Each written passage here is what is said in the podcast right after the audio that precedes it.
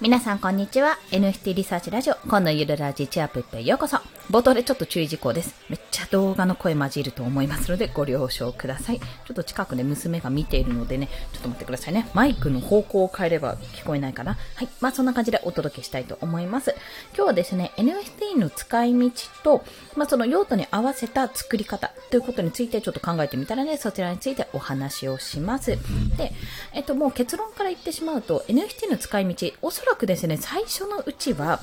えツイッターのアイコン、SNS のアイコン、まあ、ツイッターだけじゃなくいろんなところの SNS のアイコンで使う方が多くなるはずです。多くなるかと思います。というところについてどうしてそうなのかってところあの、私も1個購入したので、そちらの心理状況とかも交えてお伝えしますね。でも、まあ言ってしまうとですね、見せびらかしたくなるんですよ。なんて、なんて欲の塊みたいな。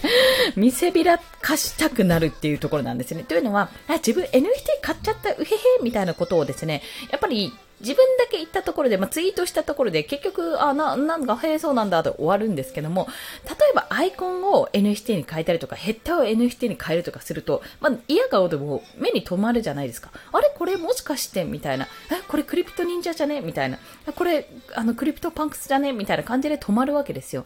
要は、あの、ブランドと一緒で、服とかも、なんか、あ、そのバッグあれじゃない、例えばエルメスの新作じゃないみたいな形で、やっぱり見られるわけなんですよね。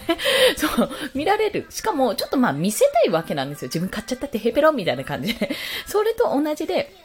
やっぱり NFT の使い道ってまず何かって言ったら、まあ、デジタルデータなので、それをオフライン、まあ、リアルタイムで、例えばスマホの壁紙とかにして、これ NFT なんだぜって見せるのはね、多分まだ早いと思うんですよ。広まってないから。だったら何するかっていうと、やっぱその界隈で知ってる、ああ、これいいなって思う、目に留まりやすくなると考えたら、やっぱり SNS が一番かなと。まあ、ツイッターですね。そういったところでやっていくのが一番こう、目に留まりやすくて、人も興味関心、まあ、興味を惹かれるような形になると私は踏んだんです。で、まあ、それと同様に、やっぱりあの、池原さんも昨日のラジオかな昨日のラジオで、あ、これはね、ツイッターのスペースの方でやってたラジオで言ってたんですけども、やっぱアイコンにできるサイズかどうかってところをあの考えていらしてたんですね、すごい。あの作るにあたって。やっぱ全身図とか書くのは全然いいし、あの形は決まってないので、サイズと、えー、なんだっけ？あれ、で、形式？形式ぐらいしか決まってないので、基本的にどんな縦長でも横長でも出せるんですけども、やっぱりね、正方形、スクエア型で作った方がアイコンにはしやすいし、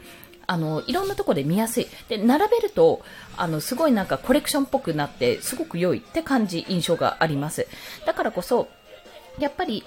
えっ、と、NFT もしこれから作るのであれば、正方形で作った方がいいと。で、ツイッターのアイコンになるような形で、あんまりこう、小さい、なんかパッと見見えないの、拡大しないとわかんないなっていうような状況にはならない方が良いかと思います。ということをね、感じたので、私はもう猫ちゃんをもう直しました。直しました。まあ、さらにその上、直す要素があったんですけども、まあそんな感じで、今、作り直してるような段階なんですね。下書き、線画を作った状態かな。ちょっと直しとかもいろいろあるんですけども、で、あの、この NFT の使い道と用途っていう点から、まあ、いったアイコンに使うから、やっぱりそれに合った点でやった方がいいっていうお話をしたんですけども、そこから、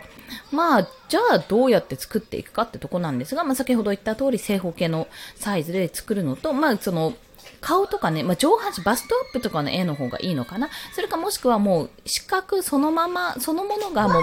まあ、センターに何か書いてあるとか、ビックリマンチョコとかね、想像していただけるとわかるんですけど、このビックリマンっていうのが分かってくれるかなって まあ、ステッカーとか作るような印象でやってみると、あの、非常に面白いと思います。で、キャラものとかじゃなくても、模様とか柄とか、それこそ漢字とかでアートを作られてる方もいらっしゃるので、その1、やさん、かずやさん、一やさんかな？一夜漬けの一やさんだったと思います。とかの漢字アートもすごい、あの、本当に漢字なんですよ。漢字なんですけど、背景と、あとエフェクトとかすごい盛りだくさんで、めちゃめちゃなんか、最先端のアートみたいになってるんですね。まあ、そんな形で作れるので、まあ、絵を描けなくてもいけるっていうところは正直あります。なんかもう結構夢のある話なんですよね。で、ただアートとしてビビッとくるのももちろんそうなんですけども、やっぱりその受けがいいかどうかの前に、まず用途として使えるかどうかってところと、そこからそれをアイコンにしたくなるようなものなのかっていうのと、やっぱりその、えっ、と、私ちょっと今日調べてたんですけども、コレクターさん、やっぱ同じ人の2個も3個も買ってる人とかいるんですよ、結構。同じ、例えば猫が好きだったら猫の絵ばっかりとかじゃなくて、いろんな、例えばおにぎりマンさんのっていう方が、あ、すいません。おにぎりマンさんのイラストが好きだったおにぎりマンさんのイラストを、まあ、1点持ってる人ももちろんいるんですけど、2点とか3点とか持ってる人がいたんですね。まあ、投資目的かもしれないんですが、そこは。でも、あ、やっぱり好きなんだなって思ったんですよ、単純に。で、そういう風な形で作ってあるので、まあ、なんか、あなるほど、こういう人気なものは確かにこういうものが人気なんだな、これは好きだからか投資目的かどっちかな、伸びると思って買ったのかなと思ったのもそうなんですけど、やっぱり、あの、なんていうか、ばら、基本的なばらつきがあって、まあ、それぞれ好きなものとか、興味があるものとか、まあ、投資対象としていいなと思ってるもの、人気のあるものとか選んでる印象です。そしてですね、あと、使い、使い道の端、まあ、これ、えっと、どこだっけなあの、お猿さんの、これね、名前を私が忘れてて申し訳ないんですけども、お猿さんの絵があるんですよ。あの、すごい有名な、もうランキング上位に君臨している、えっ、ー、と、NFT があるんですかコレクションがあるんですけども、そちらはですね、あれ、それだったかな結構ね、ステッカーとか T シャツとかグッズ化してんですよね。オンラインサロンメンバー特典とかになってるのかな。まあ、そんな感じで NFT をもし購入したら、まあ、自分のオリジナル T シャツとして作るとか、あとステッカーとして作るとか、まあ、規約があると思うんですが、基本的に自分のね、権利になってるわけなんで、あの、その辺は大丈夫だと思うんですけども、まあ、そういったのはね、作成者の方とのやり取りにもよるんですが、まあ、そういう形で使うのもありですし、グッズ化する、すずりとか使えばね、一発で使えますから、そういう風にグッズ化するのもありなんだろうなっていうところを見てね、面白いなっていうことを感じてました。まあ、そもそもまだ広まってないので、今後どうなっていくかわからないんですけども、まあ、NFT アートとしてこの